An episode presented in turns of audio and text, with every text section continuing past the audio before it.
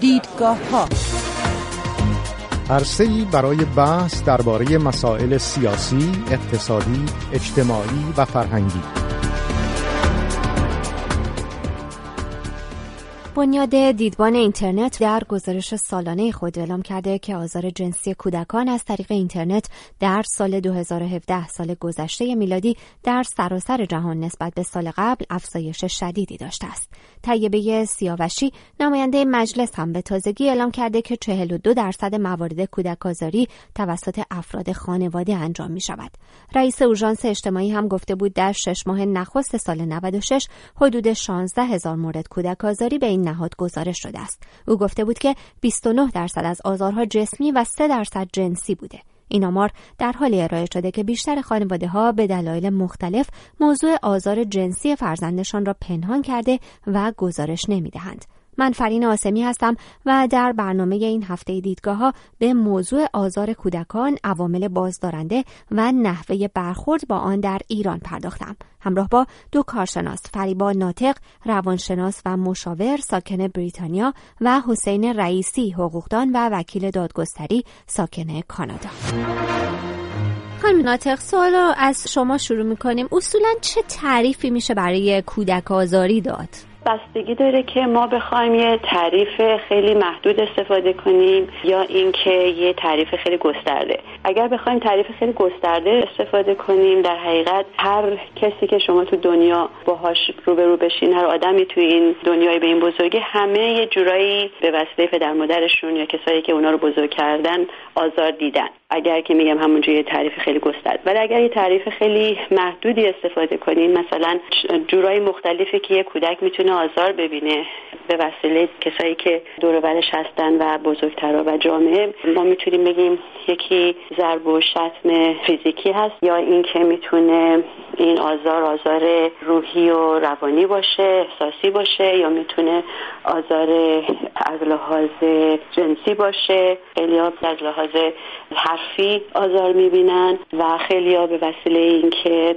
به اصطلاح از طرف پدر مادر یا دیگران اونها ترک شدن از طریق ترک شدن آزار می‌بینن از طریق اینکه به اون نیازهای خیلی کوچیک یا نیازهای معمولی که هر شخصی داره تو زندگی مثل پوشش مثل اینکه برای غذا و برای چیزایی که برای زنده موندن یه شخص احتیاج داره وقتی که براش آماده نباشه و این رو اون پدر مادر و یا دیگران تهیه نکنن این بچه اینجوری آزار می‌تونه داشته باشه. این بستگی داره که ما چجور تعریفی بخوایم استفاده کنیم. آقای رئیسی آیا اصولا در قانون اساسی ایران قانونی برای حمایت از کودکان بخشی برای حمایت از کودکان وجود داره؟ آزار کودکان اصولا در قانون چه عواقبی داره و براش چی پیش بینی شده؟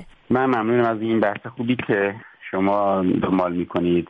قانون اساسی ایران در حوزه حقوق کودک به نظر من ضعیفترین قانون ایرانه. این چیزی مهمی نداره جزی مورد جزئی که در مورد خانواده صحبت کرده نه در مورد کودک. ولی قوانین دیگه در ایران وجود داره. مهمترین قانونی که می‌تونیم بهش اشاره کنیم قانونی هست که معروف به قانون اجازه پیوستن دولت جمهوری اسلامی به کنوانسیون حقوق کودک که در واقع کنوانسیون حقوق کودک را پذیرفته و متاسفانه البته با حق شرط پیوسته در سال 1372 و یک قانون خیلی مختصر داریم به نام قانون حمایت از کودکان نوجوانان که در سال 1981 تصویب شده. یک قانون دیگه در مورد کودکان بد سرپرست و بی سرپرست و داریم که اون هم خاطر قوت و ضعف خودش داره. اما ما یک ساختار خیلی روشن و مشخص برای حمایت از حقوق کودک و حمایت از کودکان نه فقط از حقوقشان به طور مشخص حمایت همه جانبه از کودکان نداریم. همچنان که بسیار از کشورها دارند چگونه حمایت کنن از کودکان چگونه کسی اون حمایت رو نادیده گرفت باش برخورد بشه و همچنین در مورد همین موضوع کودک و مسائل مصادیق کودک آزاری که چه مواردی کودک آزاری محسوب میشه. حد و مرز رو تعیین می‌کنه که از نظر حقوقی قابل تعریف باشه و از نظر حقوقی کسی که آزار دهنده هست مسئولیت داشته باشد و پاسخگو بکنه.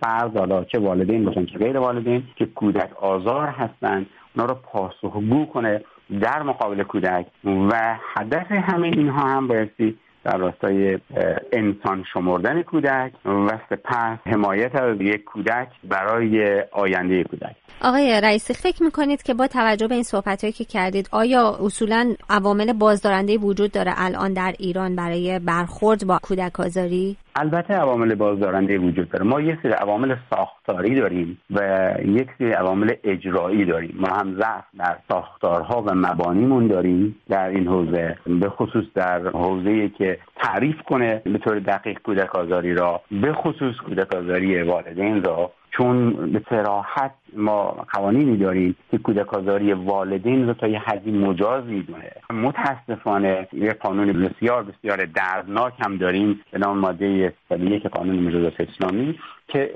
اجازه میده به پدر که فرزندش رو بکشه در حقیقت مجازات متناسبی هم دریافت نکنه اگر فرزندش رو بکشه. البته این مخصوص کودکی ولی پدر در هر شرایطی فرزندش رو بکشه که عمدتا کودکان هدف این موضوع قرار می‌گیرن. به خصوص ما در قتلهای ناموسی با این مواجه هستیم برای دختران نوجوان و جوان که اتفاق میفته از این نظر یک مانع جدی در ساختارمون داریم که عمدتا این ساختارها و این موانع متاثر هستند از برداشت فقهی که از اسلام میشه و می‌خوان به اون عمل کنن و می‌خوان مبانی اسلامی را رعایت کنن. از این رو در حقیقت بعضی از کودک آزاری ها را دامن می‌زنن و یا مانع حقوقی جدی در سر راه کودک آزاری به وجود نمیارن.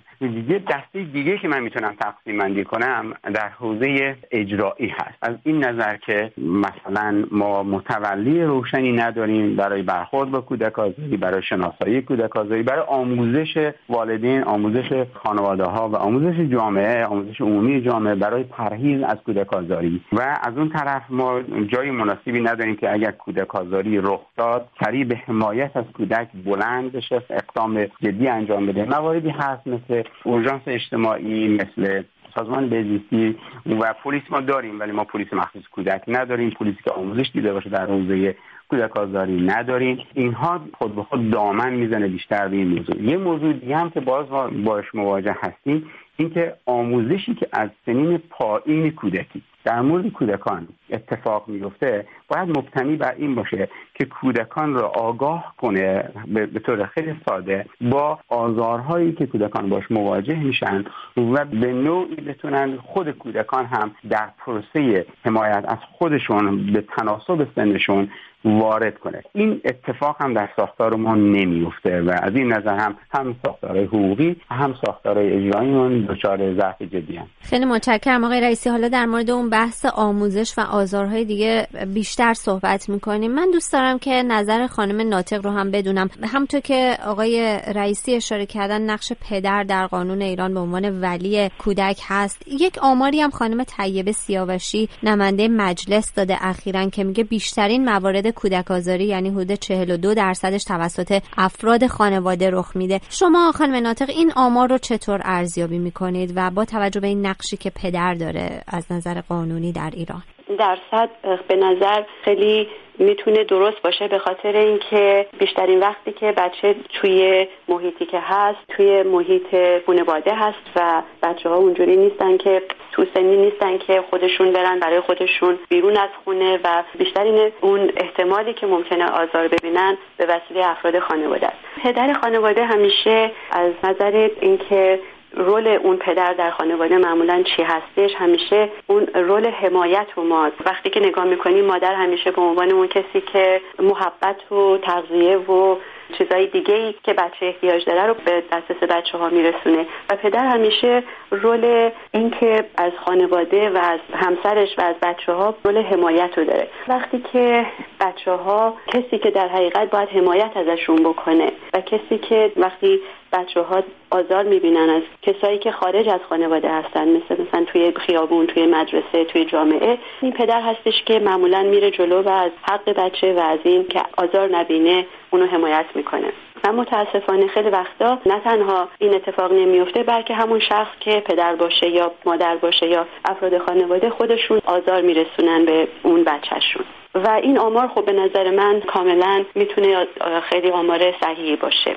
آقای رئیسی آماری جدیدا اعلام شده از طرف بنیاد دیدبان اینترنت در مورد آزار جنسی کودکان. به ویژه حالا در اینترنت استفاده از عکسشون در سایت های پرن یا جاهای دیگه. اصولا در ایران ما در قانون برای حمایت کودکان از آزار جنسی چیزی داریم؟ بله داریم. موضوعاتی در قانون حمایت از کودکان نوجوانان آزار جنسی هم اشاره کرده و ما مجازات اعدام داریم برای اینکه کسی کودک نابالغ را اگر مورد تجاوز جنسی قرار بده البته تعریف داره تجاوز تعریف فقهی وارد کردن به این موضوع تجاوز باید حتما به صورت کامل اتفاق افتاده باشه. اگر غیر کامل باشه مجازات جدی در بر نداره. نمونهش پروندهایی هم داشتیم که یا جدی برخورد نشده مثلا دختر نه ساله رو گفتن نه خودش راضی بوده که غیر ممکنه چنین باشه. وقتی که معلمش متهم میشه اونا مورد آزار جنسی قرار داده. یا مورد دیگه داشتیم که معاونی مدرسه بود که باز اونم مجازات مناسبی دریافت نکرد. دلیلش هم این بود که موضوع تجاوز کامل در حقیقت در ایران مطرح است. و اگر اون اتفاق نیفتاده باشه مجازات جدی نداره که البته اگر اون اتفاق افتاده باشه مجازاتش اعدام هست.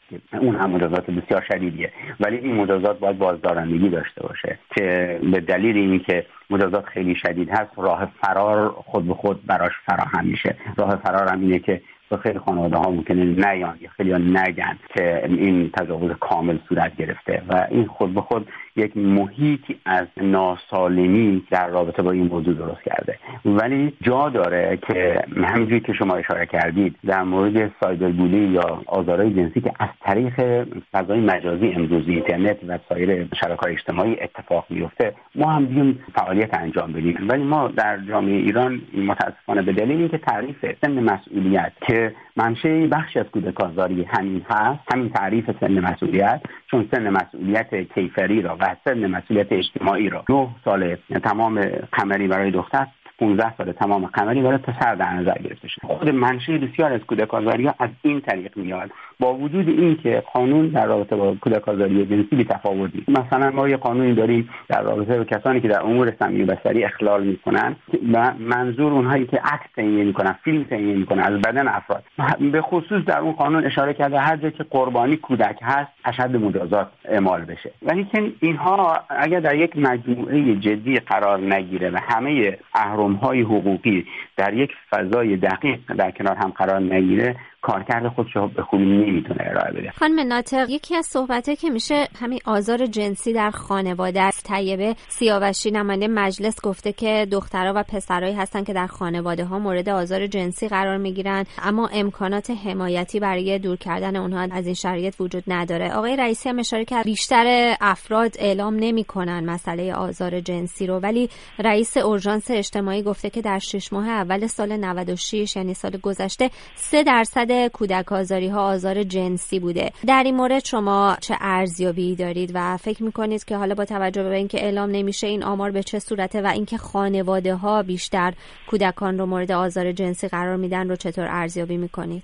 ببینید من فکر می‌کنم که خب این آمار به نظر یه کمی خیلی پایین هستش و خب این خیلی قابل درکه از این نظر که همینجوری که آقای رئیسی اشاره فرمودن این چیزها خیلی خیلی درصدی کسایی که اینها رو به مرجع قانونی می‌برن و شکایت می‌کنن خیلی درصدا پایین هست. در حقیقت اصلا اون بچه خودش اینم باز آقای رئیس خیلی درست راجبش صحبتی که کردن خیلی صحیح و درست بود که کلا باید که بچه ها در مدارس از طریق تلویزیون و کتاب چیزای مختلف بچه ها یاد بگیرن که حق حقوق خودشون رو بفهمن و اینو متوجه بشن که چه چیزی آزار جنسی هست و چه چیزی غلطه و نباید انجام بشه. و این بچه ها که اگر آگاهی بهشون داده نشه خیلی وقتها کارهایی که دیگران و بزرگسالا و افراد فامیل و دیگران در موقعشون انجام میدن نمی‌دونن که این درست نیست و صد درصد اون بچه بسیار صدمه می‌خوره و کاملا ضربه های روحی که خیلی وقتا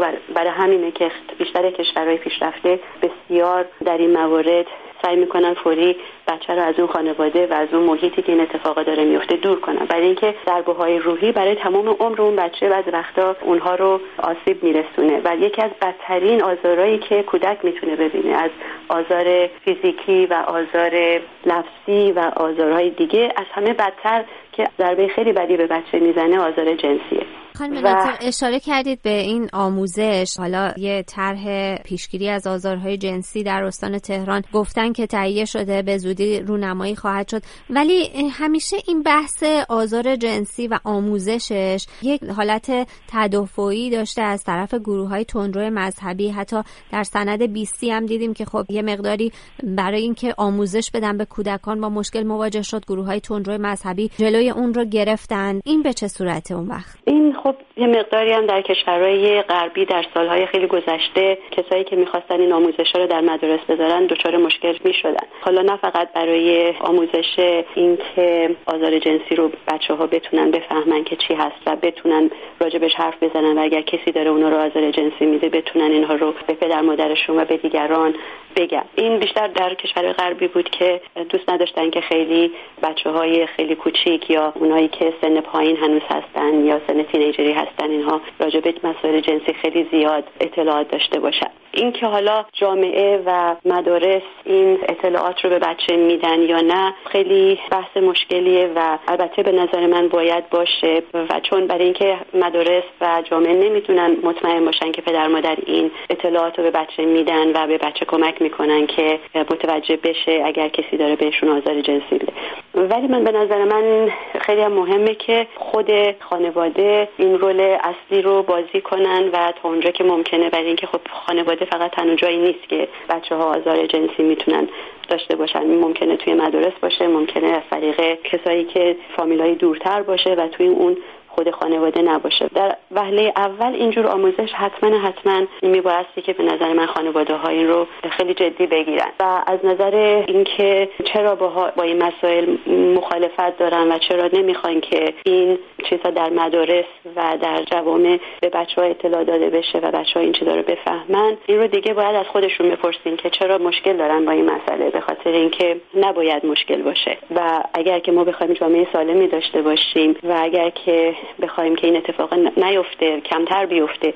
برای اینکه وقتی کسی که بچه رو آزار میده این از لحاظ ضربه روحی که اگر این اتفاق فقط یک بار بیفته یا اگر طی سالهای مداوم برای مدت خیلی طولانی این بچه داره آزار می‌بینه خیلی فرق داره اون اثرش. و اگر که بچه اگر فقط یک بار این اتفاق براش بیفته این آموزش رو داشته باشه که فوری به هر کسی که گوش بهش میده یا اگر خانواده داره اتفاق میفته بتونه اینو به معلمش بگه. اگر توی مدرسه داره اتفاق میفته توی خانواده اینو بتونه بگه. این باعث میشه که اون کسی که این کار رو داره با این بچه انجام میده همون بار اول دچار اشکال خواهد شد و از طریق کمک دولت و کمک از لحاظ پلیس این آدم رو به مجازات خواهند رسون و دیگه اون بچه این اتفاق براش تکرار نمیشه. ولی این مسائل می‌تونه برای سالهای سال اتفاق بیفته و هیچ کسی اینو ندونه. توی کار من یکی از بزرگترین مشکلایی که مراجعین من دارن و به من مراجعه می‌کنن و کسایی که خیلی خیلی سخته باهاشون کار کردن و بهشون کمک کردن همین کسایی هستن که تو بچگی آزار جنسی دیدن. و این آثارش هم احتمالا سالها میمونه در حالی که بزرگ شده. و ببینید کلا بیشتر کسایی که به مواد مخدر رو میارن بیشتر دخترایی که میرن سراغ مواد مخدر و یا پسرایی که برای اینکه آزار جنسی هم می‌تونه خب همونجا که همه می‌دونیم در مورد دختر باشه در مورد پسر باشه. ولی خب در مورد دخترها وقتی که راجع به آزار جنسی صحبت می‌کنیم درصدش بالاتره همه جا. یعنی دخترها بیشتر مورد آزار جنسی قرار می‌گیرن. و به خاطر اینکه این اشخاص دچار افسردگی میشن و دچار استراب میشن دچار مشکلات روحی و روانی میشن و برای اینکه بتونن به خودشون کمک کنن و خودشون یه جورایی می‌خوان مداوا بکنن به طرف مواد مخدر یا مشروب میرن. من توی جاهای که برای ترک اعتیاد هست در امریکا و در انگلیس کار کردم خیلی از مراجعین کسایی هستن که به خاطر اعتیاد میان ولی وقتی که اینها رو تاریخچهشون رو ما گوش میدیم و راجع به بچگیشون راجع به اتفاقایی که تو زندگی براشون افتاده بیشتر ما چه می‌کنیم می‌فهمیم که اینها خیلیاشون در بچگی بهشون همین آزار جنسی رسیده و متاسفانه خیلی وقتا معلوم نمیشه حتی وقتی که میان برای ترک اعتیاد و این اشخاص کسایی هستن که از حتی از این مرکزهای ترک اعتیاد هم که میرن بیرون به خاطر اینکه این مسئله بیرون نه برای اینکه خیلی اصلا نمی‌خوان راجبش حرف بزنن و خیلی اصلا فراموش کردن. این مسائل چیزاییه که خیلی عمیق اشخاص این رو می‌برن توی زمیر ناخودآگاهشون برای اینکه انقدر براشون سنگینه که نمی‌خوان حتی این رو به یاد بیارن. و اینها از مراکز که مرخص میشن و ترک می‌کنن برای مدتی ولی میرن بیرون و دو مرتبه برمیگردن به طرف استفاده از مواد مخدر. آقای رئیسی شما نظرتون در مورد فرهنگسازی و آموزش چیه؟ این مسئله آموزش در مورد آزارهای جنسی که با انتقاد شدید گروه های تندروی مذهبی در ایران و حکومت و نزدیکان آیت الله خامنه ای روبرو شده رو شما چطور ارزیابی می‌کنید؟ من معتقد هستم که برای اینکه ما بخوایم جامعه بهتری داشته باشیم و بخوایم فرزندانمون را مورد چتر حمایتی دقیق قرار بدیم ضرورت داره که بهشون آموزش های مختلف بدیم از جمله آموزش های جنسی متناسب با سن خودشون. این مقاومت های مذهبی که صورت می‌گیره در این رابطه من معتقد هستم حتی اونها هم یک برداشت نادرست دارن. از اینکه این آموزش می‌خواد چگونه انجام بشه و به چه مسیری می‌خواد منجر بشه. بیشتر من معتقد هستم این موضوع فرهنگیه. یعنی یک فرهنگ عقب افتاده هست که مانع هست که آموزش جنسی به خوبی محقق بشه. آموزش جنسی یکی از محوری ترین حوزه هایی است که هر کودک می‌تونه با بدن خودش آشنا بکنه و نهایتا آشنایی با بدن خودش می‌تونه این قدرت رو بده که بدون بدن اون فقط مال اون هست و هیچ کس اجازه نداره اون لمس کنه حتی بدون اجازه اون. و در کودکی حتی اجازه هم معنی نداره در مورد کودک. بنابراین از این نظر ضرورتش انکارناپذیره و لازم هست. و برای پیشگیری از بسیاری از تجاوزات جنسی بسیاری از آزارهای جنسی چه در مورد کودکان پسر و چه در مورد کودکان دختر این آموزش می‌تونه مهم باشه و می‌تونه اونها را آماده کنه تا شهروندان بهتری باشند و بهتر بتونن تمایلات جنسی خودشون شناسایی کنند و بتونن در سن بزرگسالی خودشون تبدیل نشن به کسانی که آگاهی کامل ندارن که چگونه باید با نیاز جنسیشون مواجه بشن و احیانا خودشون به صورت بالقوه تبدیل نشن به آزار دهنده های جنسی. از این ضرورتش هست. از طرف دیگه این ضرورت به نظر من با توجه به اینکه در هر جامعه حتی جوامع مدرن هم چنانچه خانم دکتر به خوبی اشاره کردن مخالفینی این حوزه داره. همیشه آدم های کانزرواتیو در همه جوامع وجود دارن و اونها هم پرچم هایی بلند می‌کنن که وای برسید که می‌خوان قانون خانواده رو نابود کنن برسید که می‌خوان فلان کنن که اینا همه برداشت نادرست هست. جامعه رشد خودش رو داره انجام میده و فریادهای اونها جز این که موجب فراگیرتر شدن آسیب بشه چیزی دیگه نیست. نکته که باور من باید در این حوزه بهش توجه داده بشه به فرهنگ سازی این که یه قانونگذاری صورت بگیره. قانونگذاری که بیاد سیستم آموزشی رو تحت فشار قرار بده و بگه که تو باید در منابع درسی به فراخور سن کودکان متناسب با سن رشد اونها آموزش جنسی هم به اونها بدی. این شیوه به نظر من توی جوامع مثل جامعه ما بهتر کار می‌کنه تا اینکه ما بخوایم با توصیه رفتار بکنیم. سند بیستی یکی از بخشاش همین موضوع بود. سند بیستی حاوی بسیار بسیار نکات ارزشمندی بود و هست که جامعه ما برای رشد کردنش به اون نیاز داره.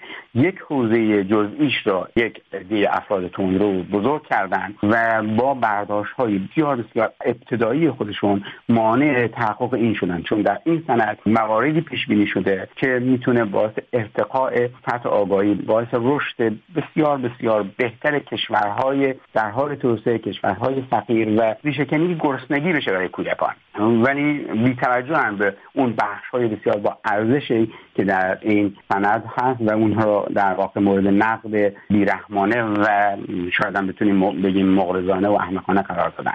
و مهمتر این که چنانچه ما یک ساختار روشن نداشته باشیم برای حوزه حقوق کودک از جمله ساختاری که اجازه بده که آموزش های لازم و ضروری متناسب با سن کودک اتفاق بیفته از جمله آموزش های جنسی به نظر من به صورت سلیقه‌ای رفتار خواهد شد در حالی که حوزه خطر مختص یک جامعه مثلا حاشیه یا جامعه بزرگتر یا کوچکتر نیست. خطر آزار جنسی برای همه کودکان در همه خانواده ها تاثیر کرده و غیر تاثیر کرده وجود داره. پرونده های متعددی که خود من دفاع کردم درگیر بودم با شاهدی هست که به هیچ وجه عنوان و سنت و چیز دیگه نمی‌شناسه. همه خانواده ها درگیرن و عمده اونها هم به وسیله اعضای خود خانواده است. اگر این آموزش جنسی به خوبی اتفاق بیفته و یک قوانینی ما داشته باشیم که آموزش رو تحصیل کنه خود به یک کنترل پیشگیرانه رو اتفاق به وجود میاره.